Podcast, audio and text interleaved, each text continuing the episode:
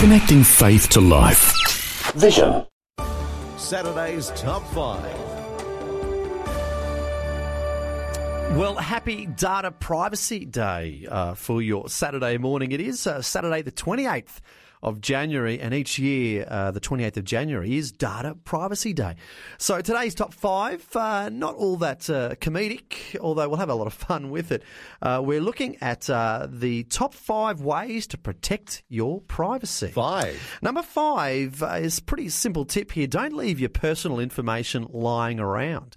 properly destroying your information you don't want others to see before throwing it out will really help protect you from your potential identity theft. How about you? My wife and I have a, um, a little bit of a next to our computer where all the bills come in or anything that's got our name on it, uh, letters and so forth that uh, that are printed on. We actually put everything into a shredding box and we shred it before we actually put it into our garbage. I don't know whether it's just something that I saw and noticed uh, online once, and I thought, you know what, we're going to do that, and we've become very very good at that. So it's uh, maybe a little tip that you might like to consider as well. Have a rubbish bin for your rubbish, but anything that's got your name or your details or, or anybody else's details for that matter on it. Maybe put a separate bin, uh, a shredding bin, and, and look after that at another time. Four.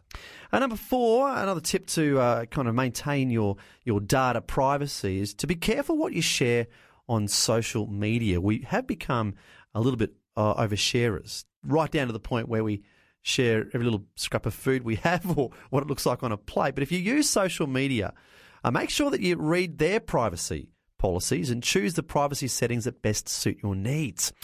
now, I'm a Facebook user, and I know there was a little while ago that Facebook were changing their privacy settings nearly on a monthly basis, and it was up to you to change the settings, or they became more public rather than more private. Your digital footprint can be forever, so think before you share. You may not be able to take back comments or posts if you change your views or someone shares them without your consent. The results of oversharing or having your post share without your consent can be varied as personal and professional reputational damage and up to identity identity fraud. So be careful what you share on your social media pages. Three. Number three, when we look through our data privacy tips, be aware of your mobile security. Uh, a lot of our day to day transactions are now completed on our mobile phones email, contact lists, banking, online shopping, social media, records keeping. It's all mobile these days. Think about how much of your personal information is actually stored on your phone. How many services such as social media you stay logged into. Now, most services like online banking use SMS or email verification to change passwords or account settings, and chances are you leave your iPhone logged into your email. Putting a PIN lock on your phone is the best way to protect yourself against unauthorized access to everything from your personal photos to your bank account. Two. Uh, number two is protecting yourself online. There's a lot of ways to go about doing that. Uh, make sure you're visiting secure websites before handing over personal information such as banking and credit card details. You should never share your financial details openly online.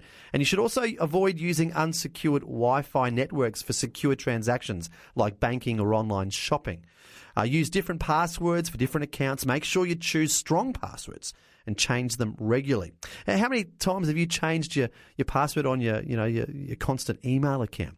I've been uh, tempted by that. Of course, our work emails are here are really good because we have to change ours every 30 or 60 days. I, I, can't recall, but it prompts you to, to kind of change everything else, which is what I've been doing. When I get the reminder on my Vision email to change my, uh, my password, it actually encourages me to change all of my other passwords too. Saturday's Top 5, number one. And the number one tip to protect your privacy on this Data Privacy Day is to always ask why, how, and who. Entities must only collect your personal information by lawful and fair means, and generally must only collect information that is reasonably necessary for their functions. For example, a store loyalty card program is unlikely to need to collect information about your medical history. If you don't think they should collect the information they're asking for, ask why they want it or need it. This helps you to know how your personal information is going to be used and if it's going to be given to someone else. Saturday's Top 5. Of course, there's lots of other ways that we could highlight uh, data privacy on Data Privacy Day. There is a great privacy fact sheet available from the Australian Government.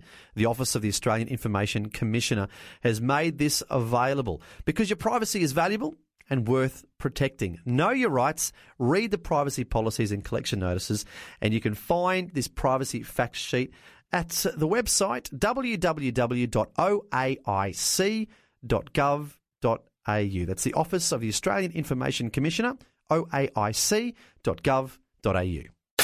Before you go, thanks for listening. There's lots more great audio on demand, or you can listen to us live at visionradio.org.au. And remember, Vision is listener supported.